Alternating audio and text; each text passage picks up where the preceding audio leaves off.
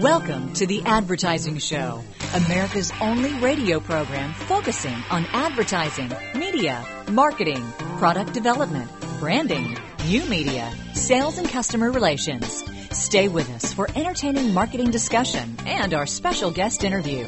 Now, here are your hosts, Ray Schillens and Brad Forsythe. It is the Advertising Show. Welcome back for another great weekend here. Ray Schillens and Brad Forsythe with you. The Advertising Show is brought to you by Advertising Age Magazine.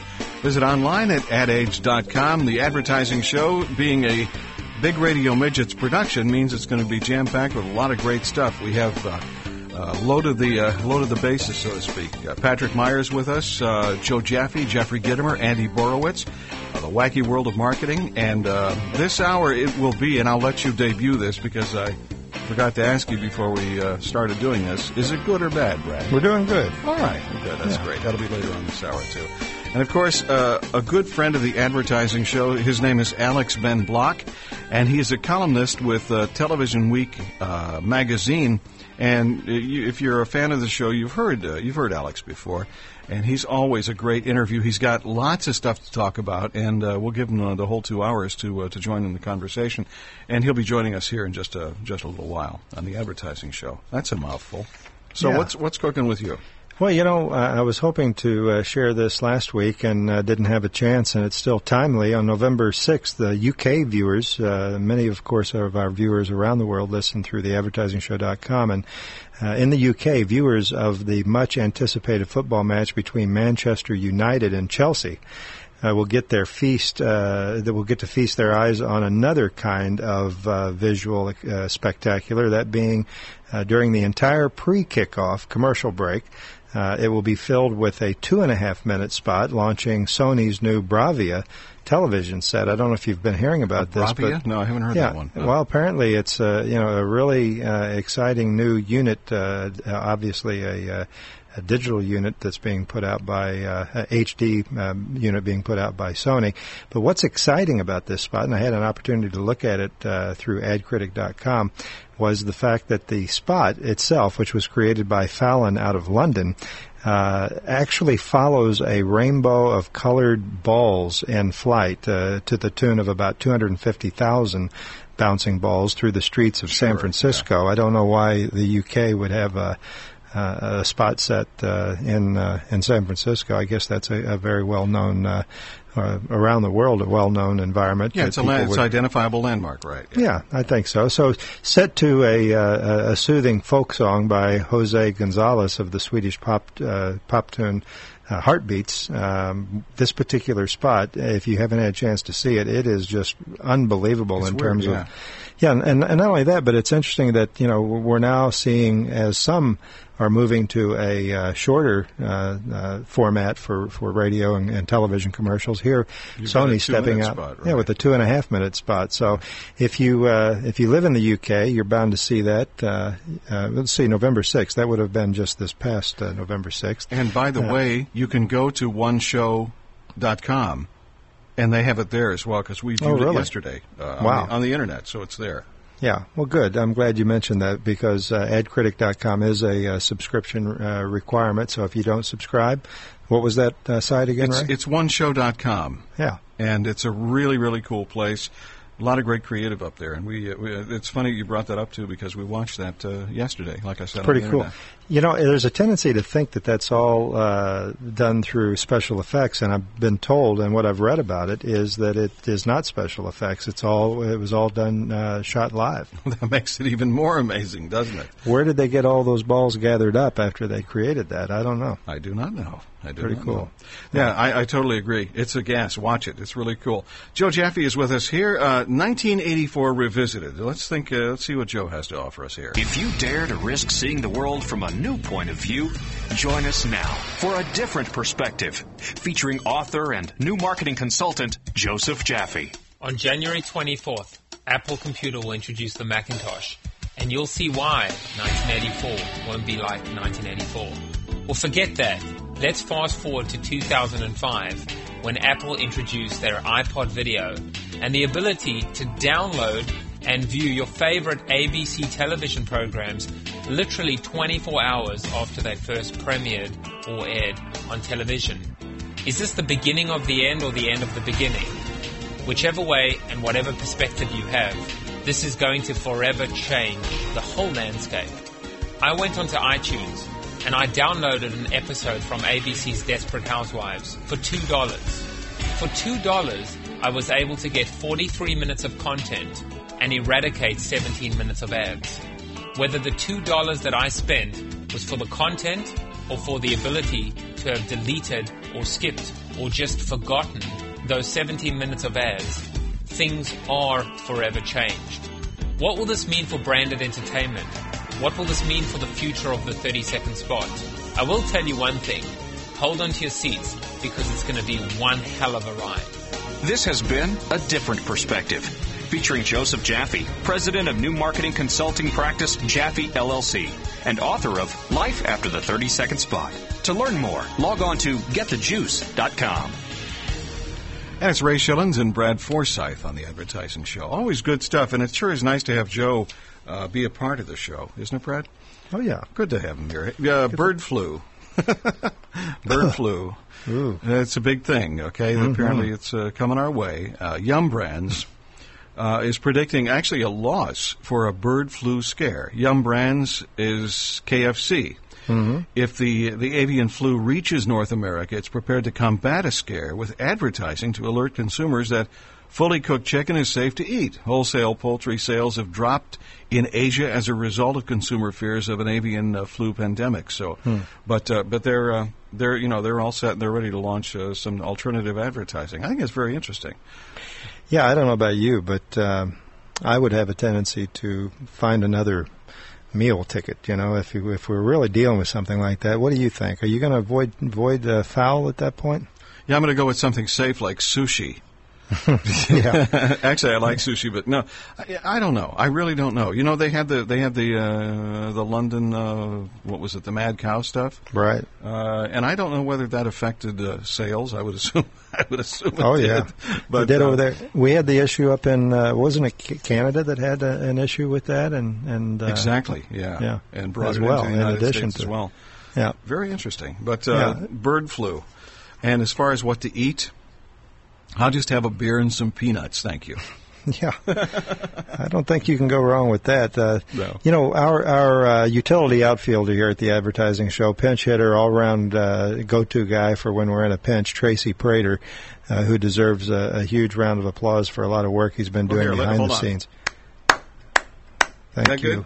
Okay. Yes. That's not huge, but, But it could be. It could be if you just visually multiply that by a thousand. You've got a huge uh, applause there. Yes. But you know, as you well know, Ray, and and, and uh, deservingly so, Tracy Prater has been a huge uh, behind-the-scenes help for us on a number of issues we've been dealing with, and we won't bore you with those issues. But just wanted to also, Ray, recognize a gentleman by the name of Martin Vasquez. Uh, cu- uh, customer engineer with uh, Musicam, and Robert Cobbs, also with Adtran Communications, customer engineer as well, and thank both of them for their effort behind the scenes on working out some technical issues here for us. Did you know that we, we got actually uh, Tracy a spot, a parking spot here at the at the studios? well, he We deserves did. it. Yeah, we did. and he's also on a pension now, which I'm not so sure is a good idea, but that's okay.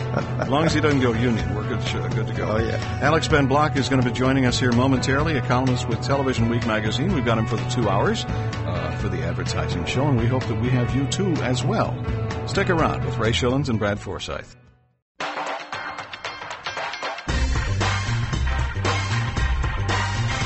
You're listening to The Advertising Show with Ray Schillens and Brad Forsythe. I'm Euell Gibbons. Many consider me an expert on natural foods like cattails. Yes, they're edible. I look for natural ingredients in my food. That's why grape nuts is part of my breakfast. This is a wholesome cereal made from wheat and barley. These natural ingredients are baked into crunchy nuggets and fortified with eight essential vitamins. It's the advertising show. Ray Schillens and Brad Forsythe. I'd go for the cattails, Brad, but I think I'd want them with either my special salsa or with some queso, just something like that. We are uh, we are pleased to be uh, with you here on the advertising show. As we said before, our special guest uh, this hour and next is Alex Ben Block, a columnist for uh, Television Week, a trade newspaper based in L.A., owned by Crain, which also publishes Advertising Age, a sponsor of the show.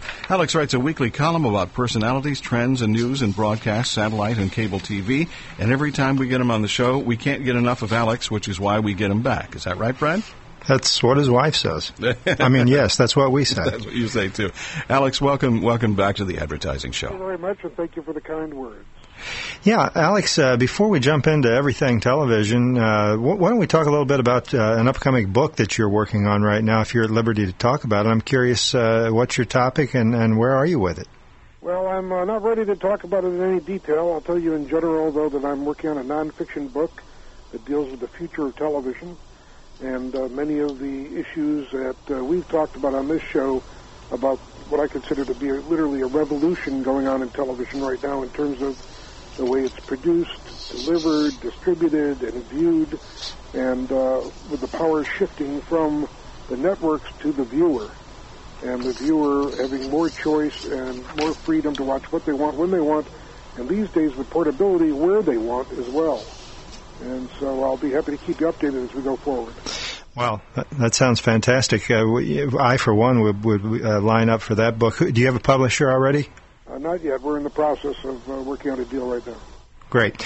We'll make sure and keep our audience posted and have you on as we uh, not only talk about the uh, uh, writing of your book, but of course tell everyone about when it comes out so they can get to the bookstore and purchase that book. Poor Aaron Brown. You know, I was a, a fan of his, and I know many are. Uh, mm-hmm. Anderson oh, yeah. Cooper, the way I understand it, he he saddles up next to Aaron for a few broadcasts. Ratings go up, and uh, Aaron's out. Well, what, what's going on here, Alex? Well, first, I have to agree with you. I happen to be an Aaron Brown fan.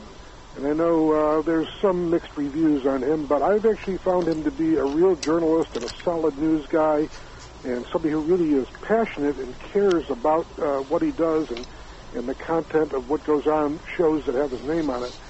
Uh, but during the hurricanes that went on in the Gulf Coast, uh, as you said, uh, some new personalities developed, including Anderson Cooper, who really showed a lot of spunk out there on the trail and a lot of passion and a lot of uh, feeling for people, and as a result, he got some very nice publicity.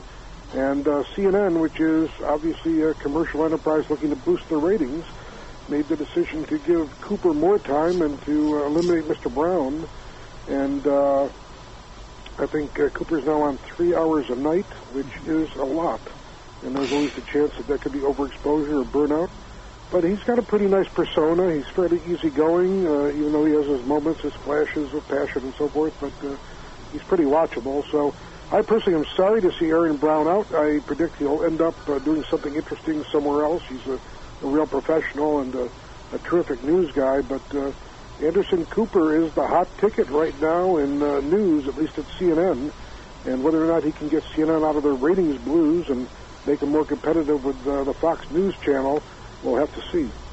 Yeah, Aaron Brown certainly will uh, fall on his feet somewhere. And for those that may not be familiar, tell everyone who uh, Anderson Cooper's uh, mother is. Very famous person. Uh, what is her name? Vanderbilt. Oh yeah, Gloria Vanderbilt. Yeah. Uh, surprise for me, I remember uh, seeing an interview on Anderson, and he had an interesting background. We're not going to spend a lot of time talking about him, but how he got into the business is a very interesting and unusual uh, way that he went about that. And for those that uh, are interested, I guess uh, Google the guy and you'll find out. You mentioned the hurricanes. Do you feel that Hurricane Katrina and, and Rita have affected TV news media as far as their reporting and coverage of catastrophic catastrophic events are, are concerned, Alex? I think they, this coverage has had an interesting impact in a number of ways, and it's come about at, uh, at kind of a time that the news business is in a crossroads anyway, deciding who they are and what they're going to do. Having taken a lot of criticism for the way they covered uh, the walk-up in the beginning of the Gulf War, and in some cases uh, taking whatever they were told by official sources as gospel without checking it thoroughly enough. And now we know that a lot of that turned out to be based on false evidence. We're watching the cases go on with uh, Scooter Libby and so forth, and questions about what, who knew what when about the build-up to the war. But I think what it's done to the TV news business is reinvigorated it and uh, recreated the idea that uh, they have a right to ask questions, and in fact, they have an obligation to really go beyond uh, press releases and, and what they're told by glib officials and PR people. And I think that's a healthy thing, and I, I, I welcome it, and I hope that we'll see more of it in the future. Yeah, well, that's interesting. I, I, uh, you know, we were talking about uh, this seems to be a week that people are being giving the given the yank. Uh, we have uh, Bud Paxson, uh, longtime uh, a TV uh, mogul, founder of Pax TV Network. Uh, he's now out. What can you tell us about uh, Mr. Paxson and uh, Pax TV? Well, Bud Paxson, you know, became famous by founding a shopping network, and in doing so, he acquired a whole string of relatively small UHF and VHF TV stations.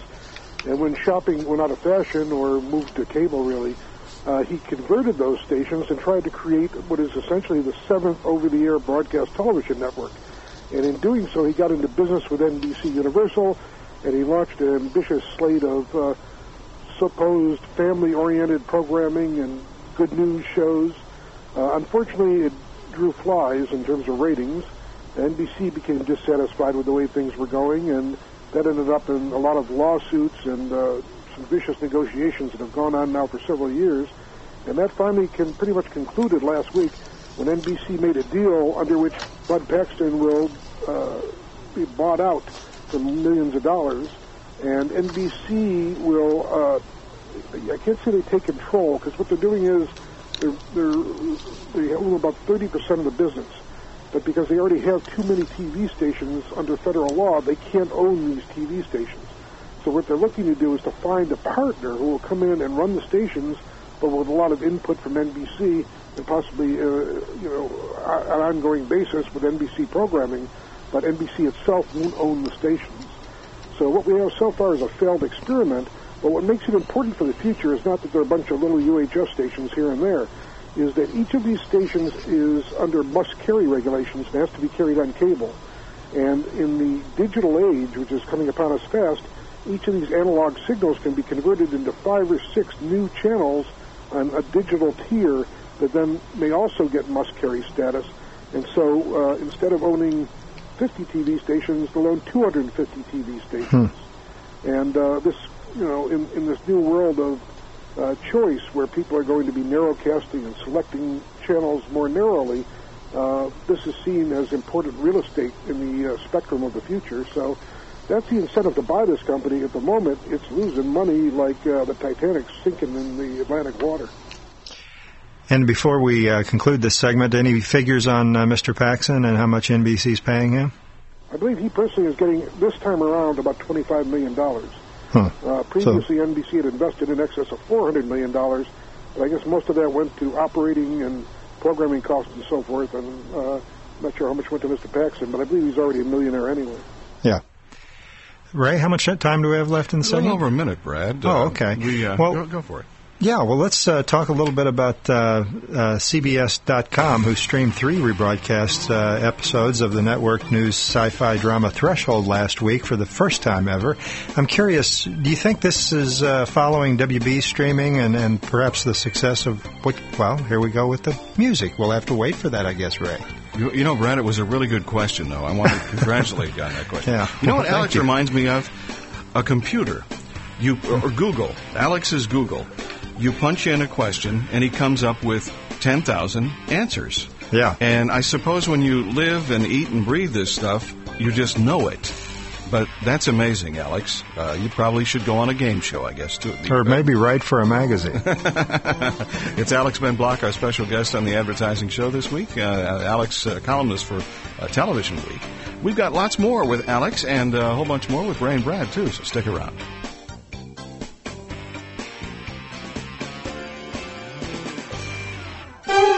And now it's time for the wacky world of marketing. Wacky world of marketing. Here's your host, Bruce Abbott. Our wacky update heads to Colombia for the Baby Marathon.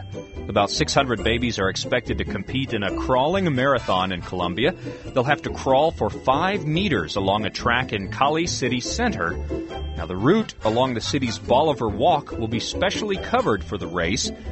Babies aged 8 to 18 months are eligible to compete for the top prize of a diploma and a bag full of baby goodies. How's that for a promotion? And that, my friends, is the wacky world of marketing. This program was written and produced by Bruce Abbott, executive producer of The Advertising Show. Join us next time when we uncover the strange, the bizarre, and unfortunately, the true wacky world of marketing.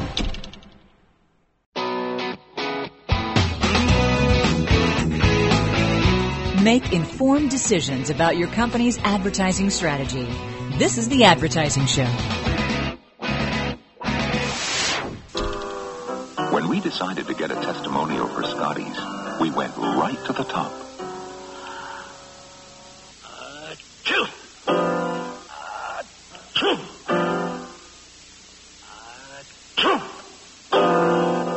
That's what I like about a Scotty. It's a tree sneezer. And at this time of the year, Brad, a lot of three sneezers there. Mm-hmm. it's just that time of the year. The schnoz. Uh, tickle his throat. Uh, yeah, Jimmy Durante here on the Advertising Show with Ray Schillens and Brad Forsythe and our special guest, Alex Ben Block, is a columnist for Television Week. Uh, you've uh, been listening to the show before. You've heard Alex before. It's always a treat to have you on, Alex, and uh, welcome back to the show. Thanks so much.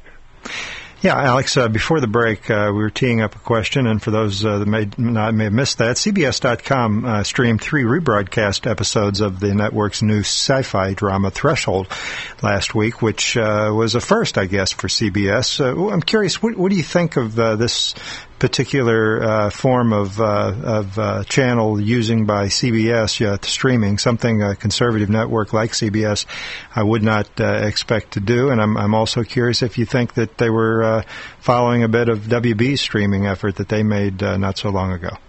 Well, there's no question they were following the WB, which became about a year ago the first network to broadcast an entire show over the internet in advance as a marketing and promotional tool. And that's what this is really seen as uh, for CBS as well as for the WB and some others who are doing things. Uh, the kind of things you're talking about is really meant to get people to sample shows. It's so competitive out there. There's so many viewing choices that anything that uh, a network can do to get people to pay attention to their show is a positive. Now, the most important thing is that you have a show that when people see it, they might actually care and want to come back and see it again. So you have to choose your shows very carefully because you can really turn people off with this as well as turn them on. But if you have a show you believe in, as the WB network did uh, a month ago with Supernatural, uh, this is a way to put it out there, especially if it appeals to that audience that is a heavy internet user, uh, which tends to be uh, the younger male and female demographic. It doesn't mean uh, us uh, old codgers don't use it as well, but uh, television appeals to the 18 to 49, and the internet appeals to the 18 to 49. So it's a natural matchup to use that as an internet, uh, the internet as a tool for marketing. And I think we're just going to see more of it in the future. Yeah, I guess what caught me off guard was seeing uh, uh, typically an older demographic network, if you can generalize such as that, as with CBS uh, stepping out and doing that. But uh, yeah, it'll be interesting to see how many others uh, other networks follow in. You know, we've uh, heard and read and seen a lot uh, about Martin uh, Martha Stewart living op- Omni Media, and certainly uh, Martha Stewart herself all over television and, and other media. Her low ratings for Martha and the Apprentice TV shows, as as well as third quarter losses for her company, I think uh, given everybody a, a surprise going in. Uh, give us a, a little bit of a taste of the world of Martha, according to Alex. I, for one, you know, thought the American public loved to come back, but apparently this is not the case with Martha. Well, you know, you got several factors at play here. First of all, Martha Stewart launched almost simultaneously two television shows. One is a daily syndicated strip that airs in morning and afternoon time periods across the country. The other is the once a week uh, Apprentice Martha Stewart, which is a companion, of course, to The Apprentice starring Donald Trump. And it comes from the same producing team uh, to an extent. Uh, and, well, the daytime show is doing okay, not great, but good enough to stay on the air. The nighttime show has been a real disappointment. And lately, even Donald Trump has been taking some shots at uh, Martha Stewart's version, Yeah. saying he never thought it would work, and it's actually hurting the ratings of his version of The Apprentice. And, uh, and he's not happy about the whole thing, even though he's one of the executive producers. Uh, it's hard to tell exactly what people think, uh, except that The Apprentice is a show that appeals to kind of upwardly mobile, career-oriented, business-oriented people because it's really about business. And uh, when it's Donald Trump doing it, apparently the authority there and, and the stuff that happens uh, is more compelling. Because when you have Martha Stewart doing, uh, it's not drawing nearly as strongly. I think also that both shows suffer from an overabundance of product integration deals. In other words, a lot of these shows seem like giant infomercials. They make a deal with uh, a food company or a fast food uh, provider, and then the whole episode is built around the apprentice's uh, on either show figuring out how they're going to boost the sales of that company or writing an advertising slogan for that company. You know, that may be clever occasionally, but uh, even the public begins to see through it and see it's just one big marketing plug after another, and it gets very tiresome. And so unless you have amazing personalities and uh, a strong leader like Donald Trump, these shows quickly can wear out their welcome. And I think in the case of Martha Stewart, she wasn't all that welcome to begin with, it turns out. And I know you're a big fan, as as we are here on the show of Donald Trump. You had the the privilege of interviewing uh, Mr. Trump in his office in New York City, and I, I, am uh, you've always had a lot of good things to say about uh, Ali, uh, about uh, uh, Donald. I'm curious when I read recently, Alex, which I could not believe, and maybe it wasn't really true. I don't know. I don't believe everything I read, but when I heard Donald Trump coming out and saying that his less than spectacular ratings this year may have something to do with uh, with uh, Martha's poor ratings and confusion out there and viewership. I, I, I felt that was a little, uh, I don't know, less than honorable to be coming out of Donald Trump's mouth. Did you hear that? And if so, is that truly attributed to him? And did he really say that? And tell us that in less than 30 seconds. From a loyalty point of view, it was inappropriate that he would badmouth his stablemate. But if you look at it from uh, the business point of view, he may well be right. They are diluting the franchise. There may just be too much Apprentice on television, and, and the audience for it only needs to see it once a week. They don't need to see it twice a week. We got to we got to take a break here, uh, Brad. Uh, on the advertising show with Ray Schilens and Brad Forsythe, and our very special guest out of Los Angeles, Alex Ben Block, columnist for Television Week magazine.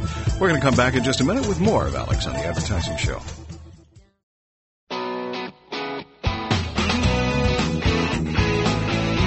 Make informed decisions about your company's advertising strategy. This is The Advertising Show.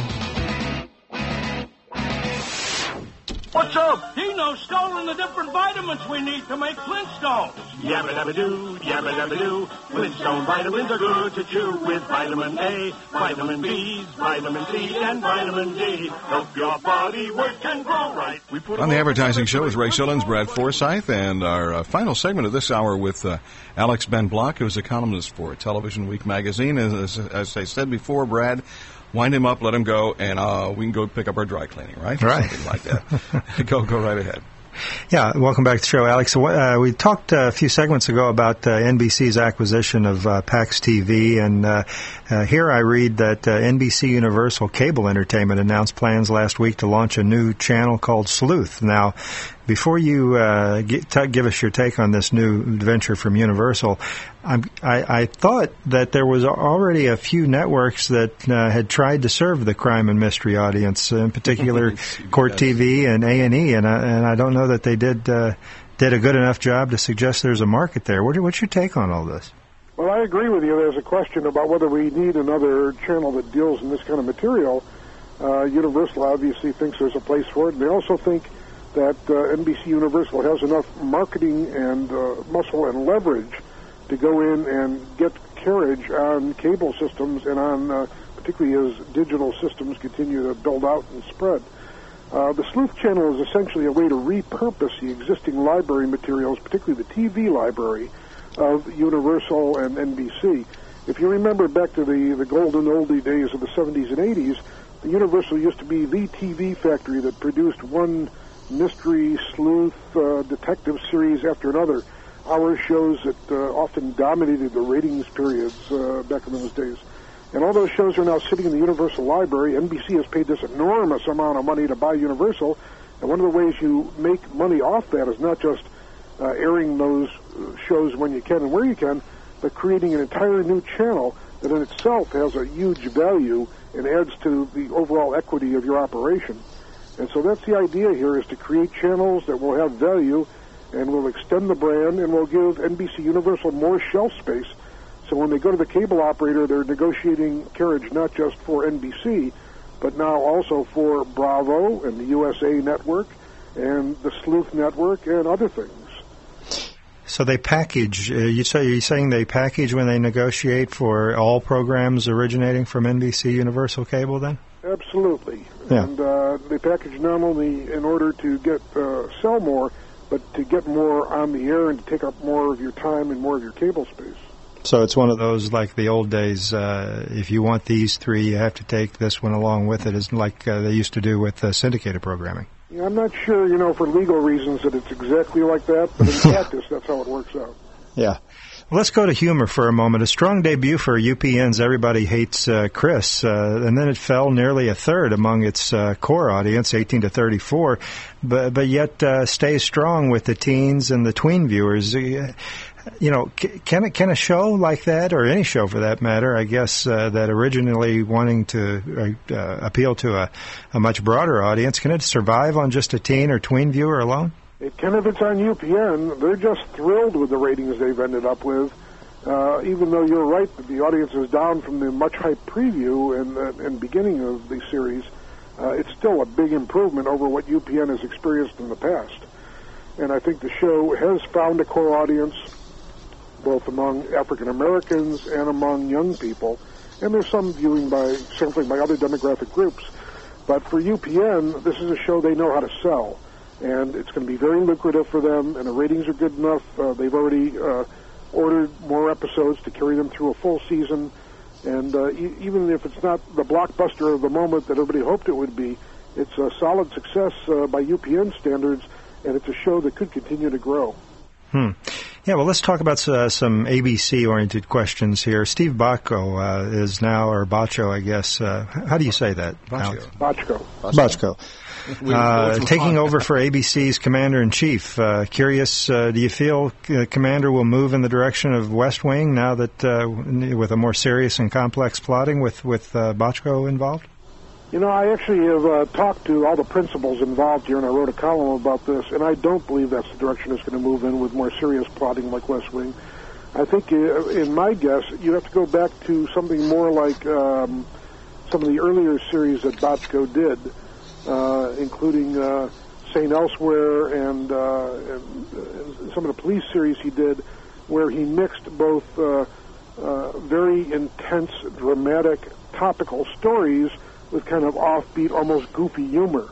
Because what they're looking for with Commander in Chief is not the sophisticated, narrow intellectual audience.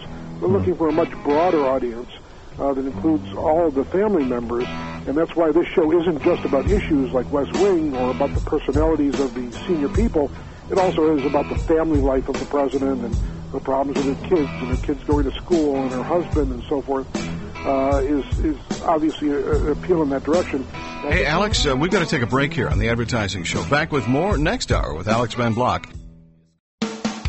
Simplifying the complex world of advertising. To reach Ray and Brad with your questions, log on to theadvertisingshow.com.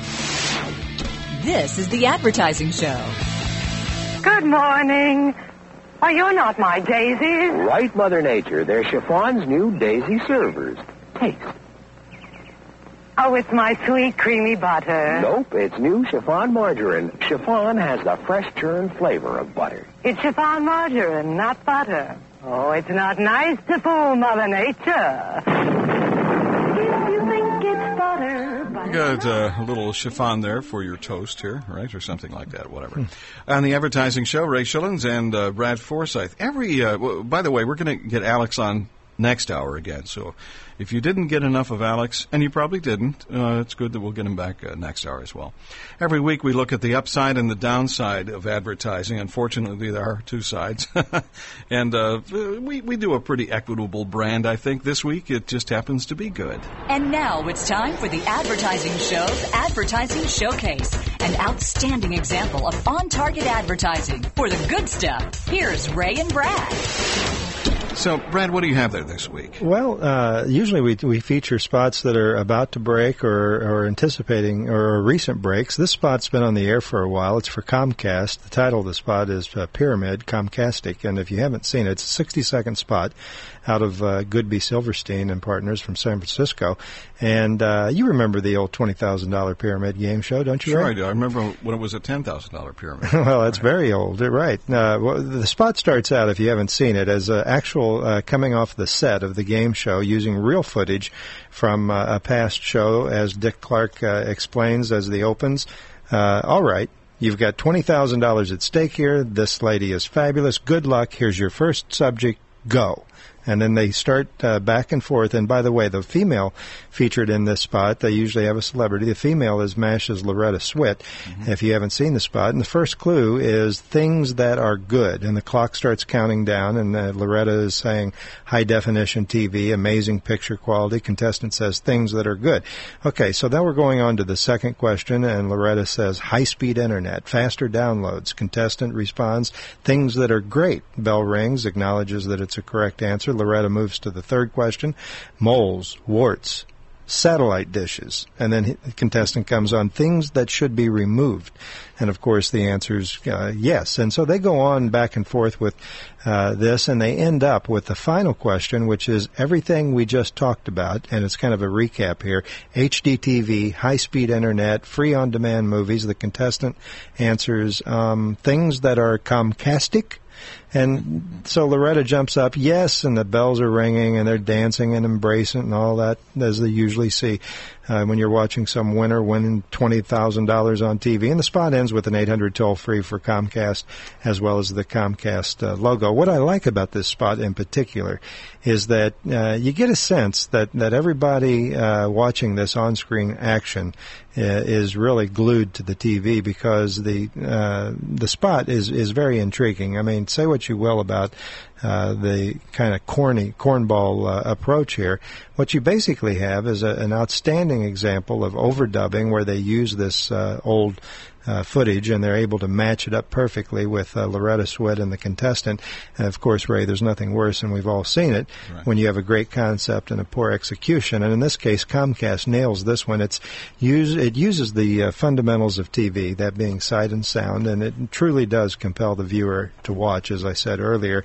And uh, if you look at the cubes on the uh, game show as they turn to each particular subject, what they're doing here is they're able to handle what would normally be boring boring features to be described, uh, and, and, they turn right around and do it in a clever setup, and they do it in a clever answer and question type of approach, as was the case with the twenty thousand dollar pyramid. And sure. as the excitement builds, uh, and the embracing and the jumping up and down and the win, all of a sudden you finally get the payoff in understanding that it's Comcast and they figured out a way to take boring subject matter and liven it up considerably with this uh, game show scenario. So congratulations to Comcast and their agency, Goodby Silverstein's partner at uh, uh, out of San Francisco, and they've done an outstanding job. Have you seen the spot, Ray? Oh, I've, multiple times. Yeah. So they got their frequency of three on me, so I'm going to go well, Comcast, right?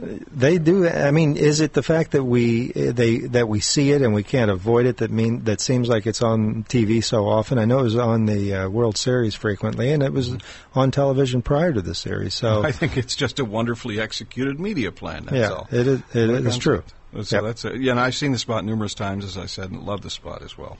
And you being an audio guy, and and uh, you, you probably like many people that are more technical savvy, you look at the lips closely to oh, say, yeah. how are they getting this new new new uh, uh, audio?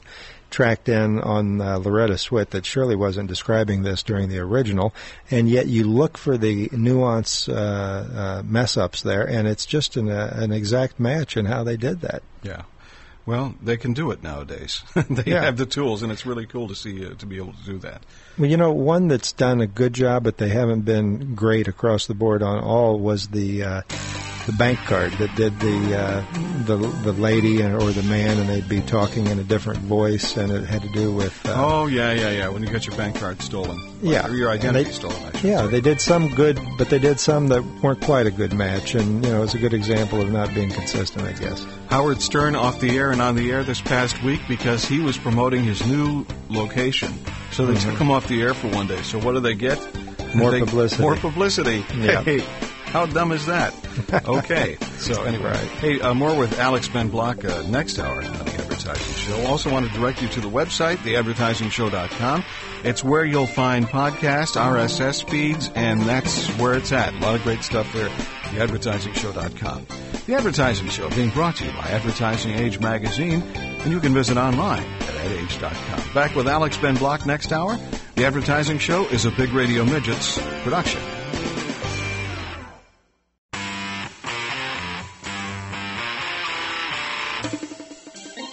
Welcome to the Advertising Show America's only radio program focusing on advertising, media, marketing, product development, branding, new media, sales and customer relations. Stay with us for entertaining marketing discussion and our special guest interview.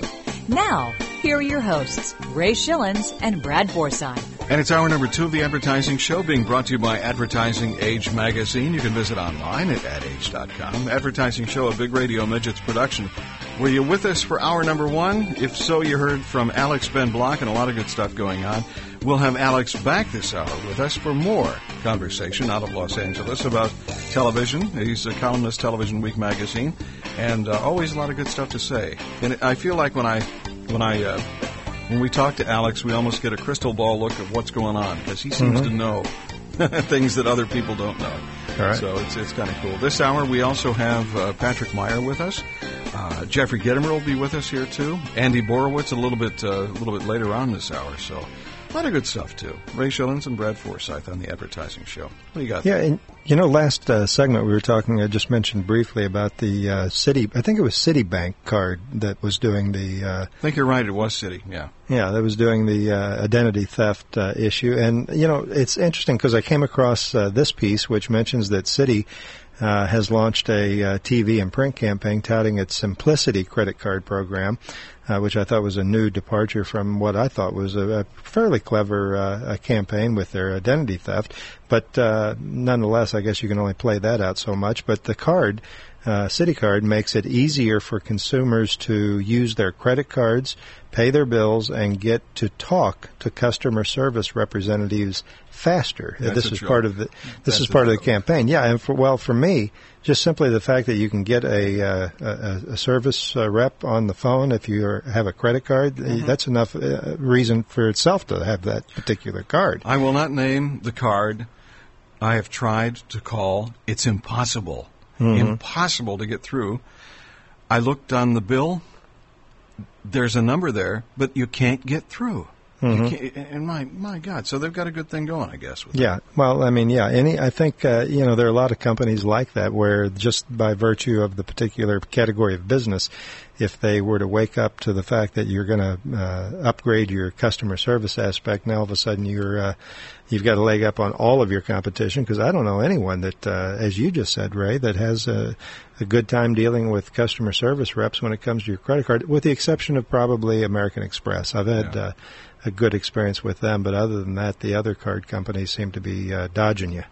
It was funny. We got a call this past week from American Express wanting, you know, sir, you can have more business gold cards. I don't want, I don't want any more business gold cards. We don't need any more. Yeah. Yes, sir, but yeah, well, what about the people? Do you use cash or do you write checks? Well, we write checks. like, oh, come on, lady, give it up already. Have a nice That's day. funny. Go on to the next sucker, please. Yeah. we've got uh, we've got uh, Alex Ben Block on the way here in just a little while uh, with us uh, for hour number two on the advertising show. Another longtime uh, friend of the show. It's uh, Patrick Meyer. Let's check in with Patrick right now. Welcome to Understanding the Future Now. It's the Marketing Insider featuring Patrick Meyer. Today I'm going to talk to you about now versus not now. Over the last six months, we spent a lot of time listening to consumers. And one thing I heard still echoes loud and clear. This one male consumer in his 20s said, You need to understand, the power is with us. The internet, word of mouth, we're now empowered.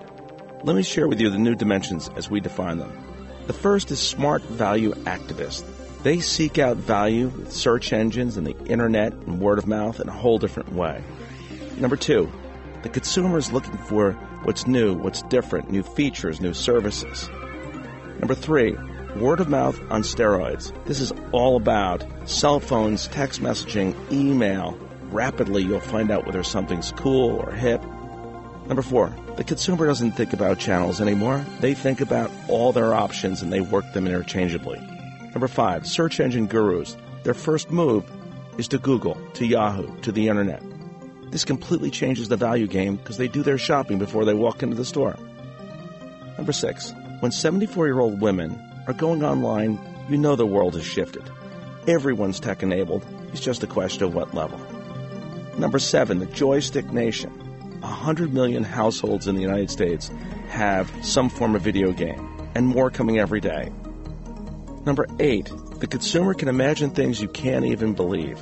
They've seen cell phones with cameras, they've seen cars with GPS, and they can imagine so much more, and they want it now. So, what does this mean to you, your brand, your client, your world? The now consumer demands now marketing. You've been listening to The Marketing Insider, heard every week here on The Advertising Show. Join us next week for more insight into the future of marketing. This is Patrick Meyer, CEO of Now, and remember the marketing revolution has begun. For more, go to nowinc.net. That's some good stuff from uh, Patrick Meyer on the Advertising Show. In uh, just a few moments, we're going to get back into conversation with Alex Ben Block. Uh, he is the columnist of Television Week magazine, and uh, uh, just a great person to have on the show. You know, Brad, we have those folks who uh, come back again and again and again. Some that actually join up with the show as well. Mhm. but Alex is always a great conversationalist, and we look forward to uh, getting back with him uh, here in just a minute. Now, I found this interesting. This is um, you know this past week. It says uh, Arbitron has delayed satellite and online radio measurements. Very interesting. Mhm. Why doesn't Clear Channel just buy Arbitron? Then they'd be all done. Terrestrial broadcasters insist they're not nervous about satellite radio's 7 million subscribers, but they successfully stalled Arbitron's plan to add satellite and online radio listening to its diary measurement system. How very interesting. Mhm. Very interesting. Well, it is interesting. You know, it kind of makes you well. You know, satellite. I mean, uh, yeah, satellite. A lot of people mis mis uh, misthink that that is a commercial free environment, and it's not. No. Uh, but most people, I think, are under the impression that it is. So that's the reason why needing measurement, and certainly the same thing with online uh, audiences. But I think if you look at where the dollars are. Uh, the dollars are not uh, going to those two media in big numbers right now, so No, I no. believe Arbitron has their hands full uh, trying to move to the uh, PPM, the P- uh, personal people meter, portable, people meter, I should say, uh, technology, and they, you know, so I think they've got their focus in the right right area there, don't you think, Ray? I think so, yeah. Arbitron, they said, was originally scheduled to instruct their diary keepers to record their satellite and online radio listening in the fall of 2005 book. Uh, Arbitron now plans a 25 market test of the process in February of 06 and will delay full implementation until summer of 2006 at the earliest, which is an interesting time to be measuring because that's normally a, a little bit weaker book for many formats. So That is interesting. interesting. But, you know, when you think about it, I, I would imagine a lot of the diary uh, uh, recipients were not necessarily uh, qualified as satellite listeners because, I mean, that's a small market. Sure. And then same thing with uh, online, although online listenership is growing as with, as with our show and many other shows uh, around the world. Uh, so there, so it's uh, online. I think has a greater interest in. Than satellite, although Howard Stern has done a lot to uh, sell some more uh, Sirius satellite units. Mhm. But uh, it's still a very, very small market. I don't have to tell you that. But uh, a lot of people hear so much about satellite, but they don't realize what such a minuscule uh, number of subscribers to both Sirius and XM. It's it's it's really a a non uh, a, a non issue at this point. Absolutely. Uh, lots more to come. Good conversation, too, on the Advertising Show with Ray Schillens and Brad Forsythe. Want to remind you to go to theadvertisingshow.com. That's a great place to uh, pick up the podcast, the RSS feeds, and uh, see a lot about what's going on in the advertising and marketing industry. Back in just a minute with Ray Schillens and Brad Forsythe and Alex Ben Block, columnist with Television Week magazine, in a moment on the Advertising Show. Make your advertising dollars work smarter. You're listening to The Advertising Show with Ray Schillens and Brad Forsythe. Cut. Reload. That's a complicated looking machine, isn't it? Funny thing is, a lot of people still think that taking home movies is that complicated, too. If that were true, believe me, I wouldn't take them. For instance, he's reloading the film. Let me show you how easy Kodak has made it for you and me with a Kodak Instamatic movie camera. That is a classic spot. Dick Van Dyke talking about something that he should know a lot about, too, right? Films and all that kind of good stuff.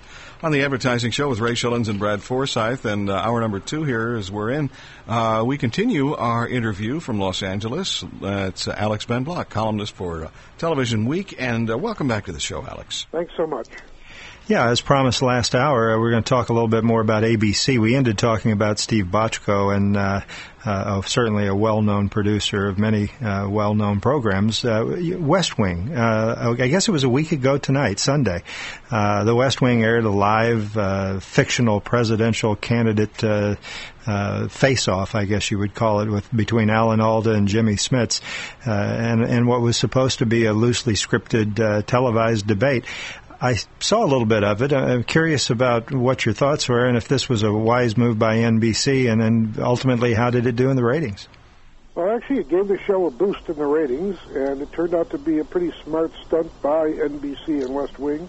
It uh, got people who had who were fans of the show but didn't always tune in to make an appointment and show up for this one. And so, uh, from a ratings point of view, it did give them a little bump. And I think also from a perception point of view, it showed that they could be innovative and that they uh, were on the cutting edge. And I think that's a good thing for the show that uh, some people think is already running out of gas.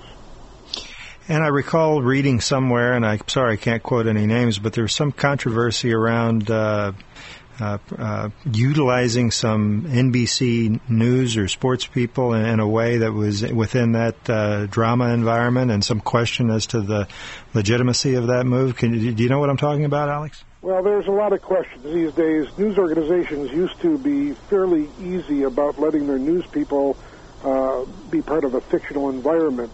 Often, uh, the creators of a fictional show like to bring in real news people because it makes us seem more authentic.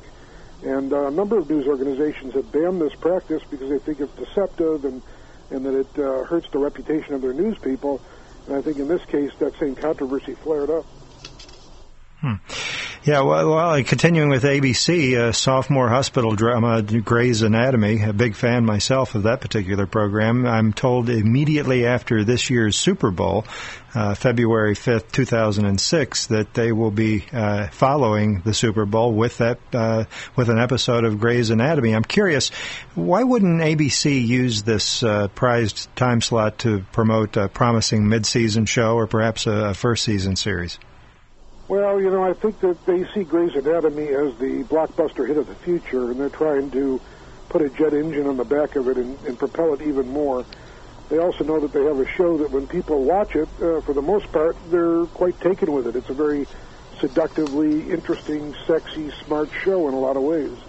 Uh, and interestingly, even though its uh, time period is, uh, you know, after Desperate Housewives, which is a big hit show, Grey's Anatomy is actually bringing in new and additional audience that wasn't watching Desperate Housewives, so it's a hit on its own. Uh, the real question for me is it's a show that skews very female mm-hmm. uh, and tends to have a heavy audience of women, and yet the Super Bowl skews very male, although, right. of course, it's really a family event as well. But why would you not put more of a male-oriented show after the Super Bowl and, and use it as a launching pad? And I think that's the question ABC is going to have to answer if this experiment is not successful. Hmm. That, that's interesting. And just a final question, uh, ABC question: how, how, are they doing? And you mentioned uh, uh, Desperate Housewives, which really was the turnaround point for ABC. Uh, how are they doing now in their second year as the, what was last year the highest-rated broadcast TV network? Well, CBS was the highest-rated broadcast TV network, actually uh, closely followed by Fox, and then ABC was third. Oh. And ABC, that's terrific for ABC because they've been fourth, even fifth uh, in the marketplace before. Uh, but I think ABC is having another good, solid year. They're very pleased with the progress they've made.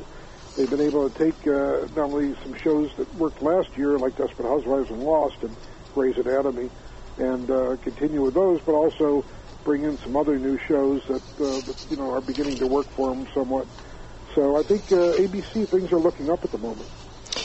excuse me, I guess I, I got so carried away with their turnaround with the one program, I moved them into first place. So CBS and Fox first and second. You mentioned Fox. Uh, Fox News reporter Geraldo Rivera has decided to, to go back into syndication after a seven-year absence. A good idea for Geraldo? What are, what are your thoughts, Alex? Well, it's a great idea for Geraldo. The question is whether it's a good idea for the rest of us. uh, you know, I happen to like Geraldo. I think he's got a lot of guts and a lot of moxie and – he really sees himself as a journalist, and he brings a lot of passion to the process. He's done some things that have made him a joke in some quarters. Uh, he's been caught doing a few things that uh, weren't quite as uh, appropriate as they should have been, uh, like reporting from a war scene, and then it turned out he was actually in a different place than he said he was. Uh, but on the other hand, he's got a lot of uh, nerve to go into a war scene and to go and do the things he does. Uh, and he's trying to bring that to this new syndicated show. This is really part of a larger plan. Since Roger Ailes took over the operation of a Fox station group and uh, syndicated production, uh, he was looking for something out of Fox News that he could launch through that system. And Geraldo is his boy, his baby, and uh, this is their effort. And so far, the ratings have been mediocre to poor, uh, but it's something that may take a while to get sampled. But the show itself, if you watch it, is very fast-paced. Uh, there's some interesting stuff on it, and uh, it's not Geraldo is, doesn't stand around, you know, telling you how wonderful he is. It's really about the news. So if the uh, folks at Fox have some patience, they might well find an audience. Hmm. Well, staying with Fox real quickly, uh, our home market uh, where our program originates in Houston, although we do have a worldwide audience and other uh, broadcasts around throughout the U.S., uh, I'm, I'm, moved to have to ask about this year's World Series and uh, mixed results on, on ratings with uh, the third and fourth uh, largest markets uh, competing, I, I, would have expected a, a better rating overall. What, could it have been the teams, or what are your thoughts there, Alex? Well, the teams do play a big role. If you have uh, a team from New York and a team from Los Angeles playing, you have the number one and number two markets engaged in that, and it pumps up the ratings. There's no question. In this case, the ratings were the lowest they've been in many, many years, uh, and the games, first of all, there weren't very many games. It was over in four games, which was not good for the network because it limited the amount of time they could sell. Uh, but in addition, three of the four games were kind of lopsided and decided fairly early on, and so uh, the audience didn't stick with it. And so, uh, from a ratings point of view, it was pretty disappointing. Fox, however, says that they're not that disappointed, that they're sticking with it, that they're happy they got baseball, and they plan to continue with baseball in the future. We've got uh, Alex Ben Block here on the Advertising Show with uh, Ray Schillens and Brad Forsythe. You know, Brad, Alex's uh, resume here looks like my rap sheet from uh, my days as a broadcast person. Well, I'm glad you qualified that rap sheet and then Detroit, broadcast. Miami, well, Southern California. Never made it there. Almost got it there. But uh, anyway, Alex Ben Block is with us here on the Advertising Show. I want to remind you to go to the uh, the website here, theadvertisingshow.com, and uh, check out what uh, all of the great things that are going on in the industry as well too. We have a couple of more segments with Alex, and we're happy to take a break now, and uh, we'll come back in just a moment and uh, more of the advertising show. Stay with us.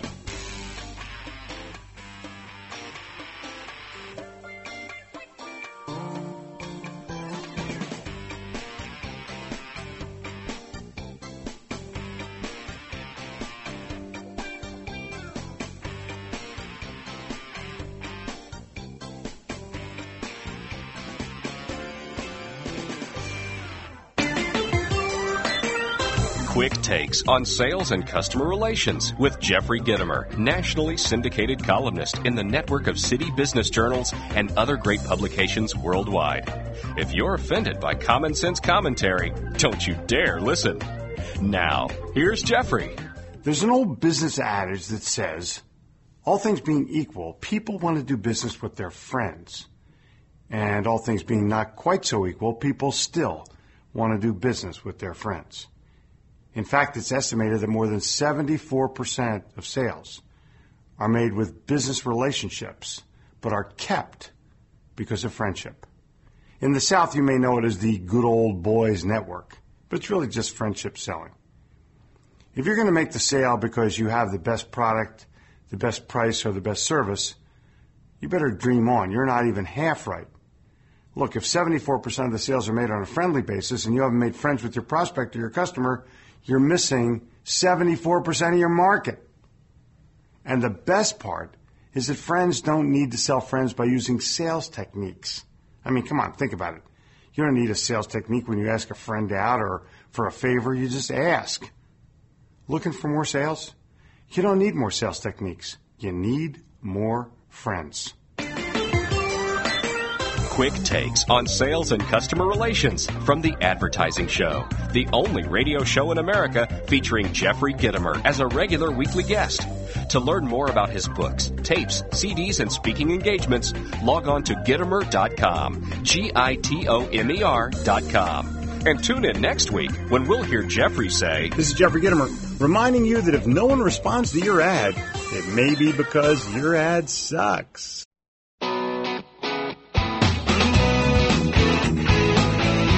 Make informed decisions about your company's advertising strategy. This is The Advertising Show.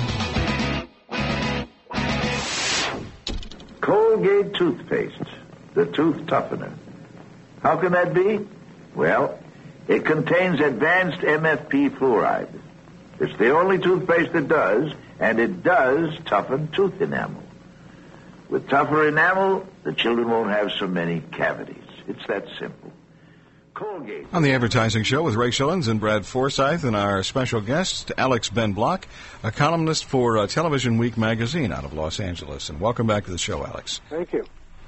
Yeah, one final question before we get into the technology side of uh, of television, Alex. Uh, any thoughts on what you would consider the breakout hit of the uh, year so far this year? Well, I think NBC is just thrilled about My Name Is Earl and uh, the acceptance that that show has gotten. Um, you know, I think uh, there are several other shows that uh, we we talked previously about. Uh, Everybody hates Chris. I think uh, UPN is very happy with the way that's going. Um, and I think there's you know several other shows that uh, that have promise. How, how does NBC's uh, The Office doing? Uh, not terribly well. It's uh, for some reason NBC loves the show and keeps bringing it back, but the ratings have been fairly mediocre, and uh, and the critical reaction has been kind of mixed as well, from what I've read. Hmm. Well, Microsoft, it appears, has emerged as the leader uh, in the bidding wars to do a deal with uh, AOL. Uh, as usual, I understand that we've got a bit of an ego issue here as to who's going to run this deal. What, what can you tell us about? Bring us up to date on that. You know, if you follow the saga of Time Warner, uh, it was acquired by AOL and then later shed the AOL name and what now is referred to as one of the worst business deals in the history of the world. Uh, but the AOL asset still turns out to be quite valuable. And now Time Warner is trying to figure out, under heavy pressure from investors like Carl Icahn, to cut costs and to raise money and to make changes that'll boost the stock price. They're looking at AOL as a tremendous asset. And so there have been a parade of bidders who've come in offering to buy it or merge with it or partner with it in various ways.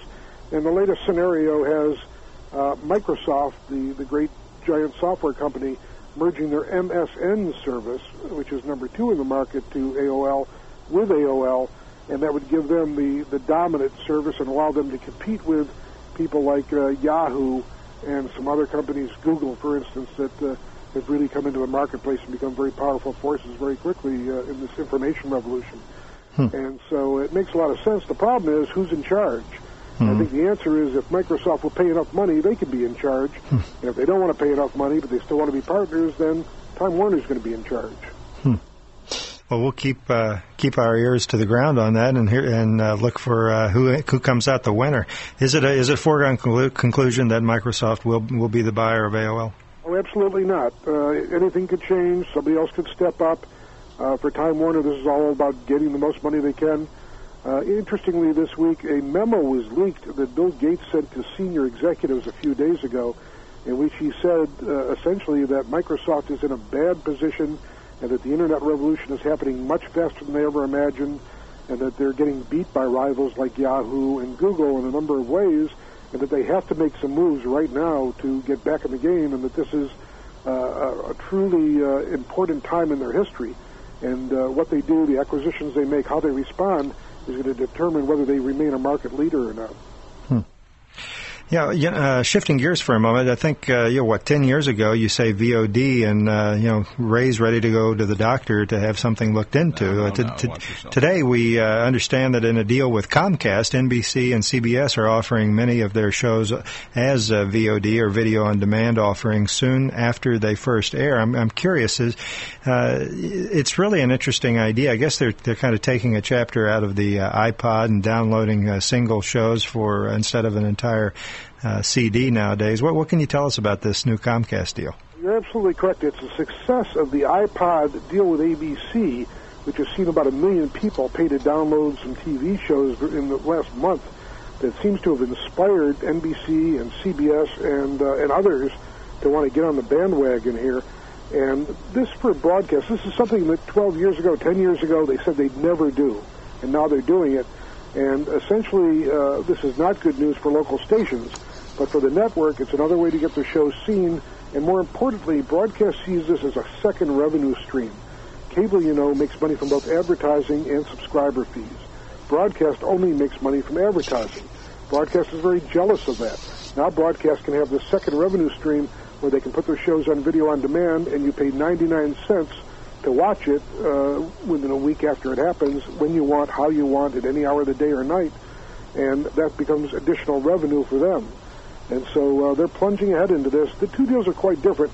CBS is offering shows like uh, CSI and Survivor and uh, its big hit NCIS, An Amazing Race, and they're going to be on the Comcast systems in cities where their CBS has an owned and operated station uh, by early next year. And that's going to be quite a few homes that they'll reach. Whereas the NBC deal is with DirecTV to be part of a new uh, digital video recorder system, uh, variation on TiVo, that really is just beginning to be sold, and it could be a long time before that has enough penetration to really be a major uh, revenue producer. Any risk of uh, these programs ending up as a free exchange through uh, the internet, uh, peer-to-peer type networks that get created, and changing out uh, or trading off uh, programs that they download? Well, there's always that risk, and certainly that a lot of that is happening. But you know, as we saw uh, recently with Grokster, which gave up after a long legal battle and said it will now convert, it's shutting down its free service and will convert to a paid service for music. Uh, the copyright owners are quite vigilant these days, and they're suing anybody who sets up a mass operation to exchange their shows. And uh, on the video front, they're they're more on top of it than the music people were. So it's going to happen, but uh, you're going to see continuing efforts by the copyright holders to control it as much as possible. It's the. We're going to take a break here, Alex, on the advertising show. The votes are coming in, and they say we want more Alex, so we'll bring them back next segment, too. This is Ray Schillens and Brad Forsythe. Back in a moment.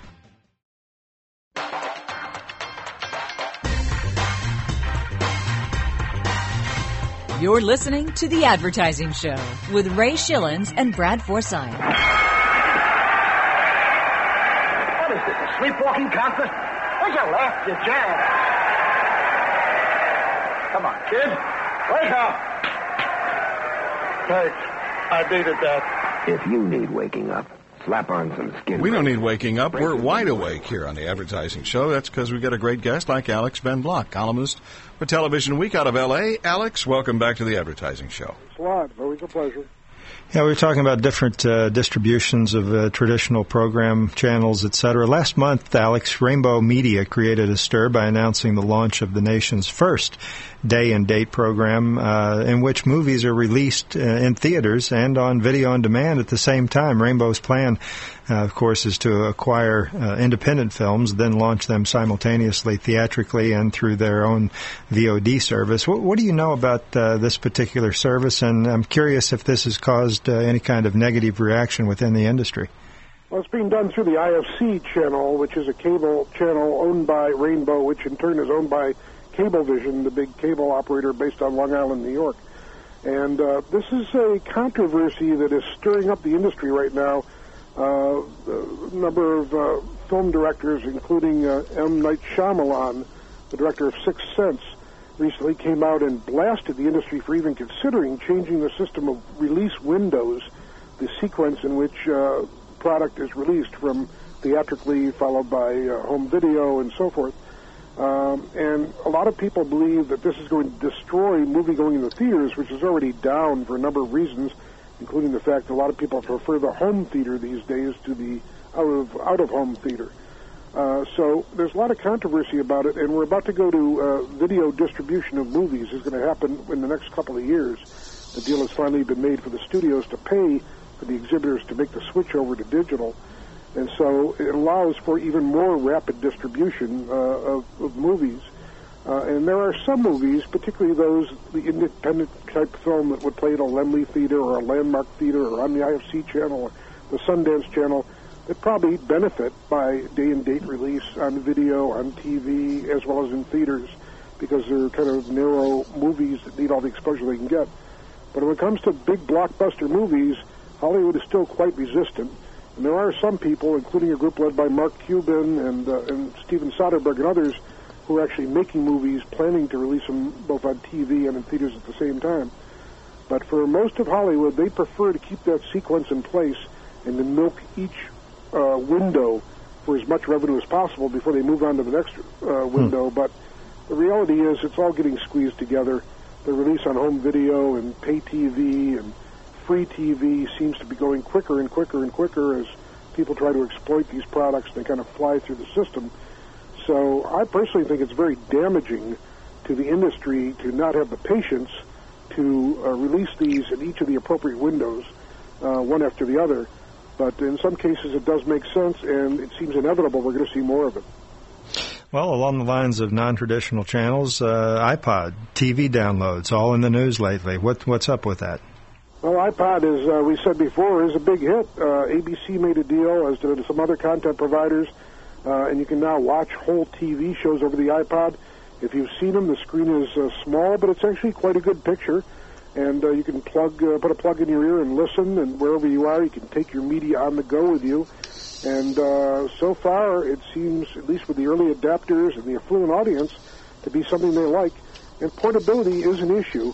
People increasingly want to be able to take their media with them, whether it's a DVD player in the car for the kids, or sitting on a subway in New York City watching a, a TV show, or sitting on a subway in Tokyo, where this is already very popular. Uh, people like their media, and uh, they want to have the best quality and the content they want when they want, but they also want to have it where they want, and that's the future of television. Do you own a uh, a TV version iPod? I do not uh, currently own an iPod. I have sampled it, but I don't own one. Yeah. Uh, MTV Networks announced recently they uh, hired prominent media strategist Michael J. Fox as president and uh, chief operating officer.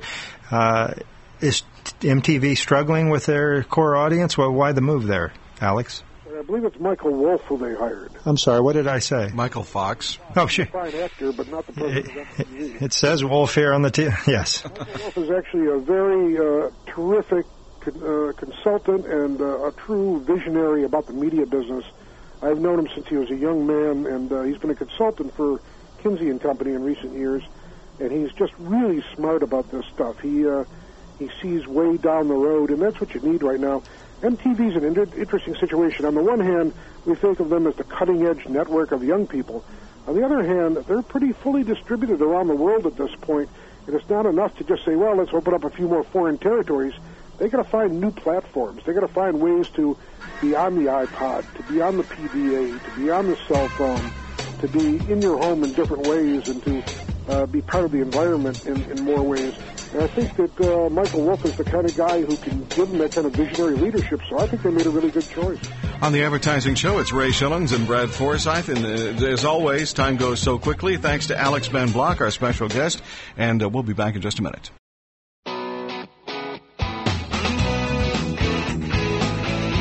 Make informed decisions about your company's advertising strategy.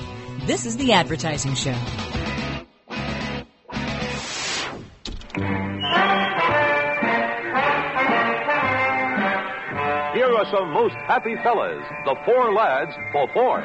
Standing on the corner, watching all the Fords go by.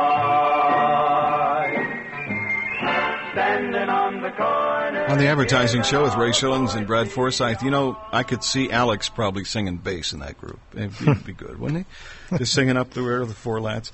Thanks to Alex Ben Block, as always, a wonderful friend of the advertising show and a columnist of uh, Television Week magazine. Next week, we have somebody special, and uh, she, she she's a real fun and funny lady, Sally Hogshead. And she's the creative director and author of a thing called Radical Careering. And it's a real interesting book. You know, Sally comes from a marketing background, right? Radical careering is uh, really very useful in the marketing industry, I guess, in the advertising industry. But it's a look at how you uh, how you market yourself, basically, and, and Hmm. you know how, how do you get from here to there. And uh, she's a wonderful lady. We had a chance to meet her. Uh, in the Houston market, when she was uh, in town for a Houston Advertising Federation function, and the audience loved her, and uh, so did we. So it'll be fun to have Sally on next week as well. Yeah, heard a lot of good things about her, and uh, our friend of the show, Tracy Prater, was uh, instrumental in uh, offering her an opportunity to appear on the show, and I'm looking forward to that. I've heard a lot of good things about her, especially through you and Tracy. Yes. So she better be good, huh? Well, a lot of pressure. I hope so. Sally, if you're listening, you better be good. hey, real quickly, Ray, I know you're about to jump into the Borowitz piece there. ESPN, we've been talking a lot about television today. ESPN agreed with the National uh, Hockey League recently, as recently as just this past Monday, to provide highlights on cell phones and other new media platforms. The agreement gives video and data rights to ESPN.com as well as to the cable network's mobile phone and broadband services. So, you know, ESPN uh, st- staying on the on the cutting edge there by getting rights uh, to National Hockey League uh, data and information and using it on new platforms. Good Hmm. for them. Wow. Yeah. Smart. That's all I Yeah. have to say is smart. Yeah. And uh, we should all, you know, eh, eh, we always talk about local versus national or whatever. Uh, local advertisers need to wake up to this opportunity as well. They can do Mhm. stuff like that. They can, they You're can right. be a little bit cutting edge. And meantime, living in another world is, is Andy Borowitz. Oops, here we go. Hi, this is Andy Borowitz for The Advertising Show. And now here's this week's feature from The Borowitz Report. In a joint appearance on CNN's Larry King Live with her husband, former President George H.W. Bush, former First Lady Barbara Bush offered a strikingly upbeat appraisal of the situation her son, President George W. Bush, finds himself in, telling Mr. King things are working well for him. Speaking of her son's plummeting approval ratings in the wake of the indictment of Vice Presidential aide Lewis Libby, Mrs. Bush seemed completely unconcerned, telling Mr. King his numbers were already in the toilet anyway. Mrs. Bush also offered words of encouragement to Mr. Libby himself, saying that in spite of being indicted on five counts relating to the ousting of a CIA agent, things are working well for him. Even if he goes to prison, Mrs. Bush said he'll be getting three square meals a day and he won't have to worry about Dick Cheney always stealing food from his plate. Attempting to change the subject, Mr. King asked the former president how he felt about the ongoing trial of his former nemesis, Iraqi strongman Saddam Hussein. But before he could respond, Mrs. Bush interrupted. Things are working well for him, she said, adding that from what she could tell, the former dictator had lost a significant amount of weight and that he's never looked sexier. Moments later, the former president was seen crawling across the floor of Mr. King's studio, unplugging a cable and plunging the broadcast into darkness. Elsewhere, the network scored big ratings with Halloween themed programming, including an appearance on 60 Minutes by Camilla Parker Bowles. This is Andy Borowitz, and this has been a special edition of The Borowitz Report from The Advertising Show. To read more reports or to receive daily email alerts, log on to borowitzreport.com. This is Andy Borowitz saying, keep it fake, baby. I don't know. Andy's writing was a little bit vicious this time, Brad. Yeah. I don't know, but, but we just read the stuff, okay? he mentioned uh, Larry King. Uh, did you catch uh, earlier this week? Uh, Ted Koppel was on uh, Larry King Live. No, I it was a didn't. very, very interesting interview. I thought. You know, a big fan of uh, a lot of the changes that are going on in the in tel- television industry. A big fan of uh, Ted Koppel, as I know you are, Ray. And you know, a lot of the uh, old guard are moving on to other things. Sure they are. Yeah. Good show, though. Yeah, very good. Very Uh, Here's something I picked this up uh, earlier this week. Uh, in-store product puts digital display ads beneath shoppers' feet. We've had the sticky things on the floor before that Mhm. people, uh, you know, you look down and see. But it's uh, apparently uh, Intellimat, the company is called, has patented a computer mat less than an inch thick that turns retailers' floors into, into yet another space for brands to advertise. Essentially, it's a PC wired to a store-wide computer. The mat's sturdy but thin enough to roll a shopping cart over, and it uh, plays ads with sound uh, as at shoppers uh, walking on it. Isn't that cool? A pretty good idea. It's uh, have nine- you seen the, Have you seen them out yet? No, I haven't. They're nine thousand nine hundred bucks a piece. It's a four-screen plasma mat. It's being uh, shipped to uh, a shop that is to grocery stores and drugstores uh, nationwide. So Huh. it's kind of cool, huh? Interesting. Uh, yeah, it's uh, what is it called? Oh, Intellimat is in Roanoke, and it's uh, financed by Incubator, the egg factory. Hmm. so anyway, look look for stuff beneath your feet now, okay? and look all around you. It's everywhere, even on billboards and all that kind of stuff. we had a good time with Alex. Thanks again. Uh, Sally Hogshead is with us next week on the Advertising Show, creative director and author of Radical Careering, and we look forward to that conversation. Had a good time. Tell your friends about the Advertising Show. Being brought to you by Advertising Age Magazine. You can visit them online at adage.com. Don't forget to go to the advertisingshow.com for more, including podcasts and RSS feeds. The Advertising Show is a Big Radio Midgets production.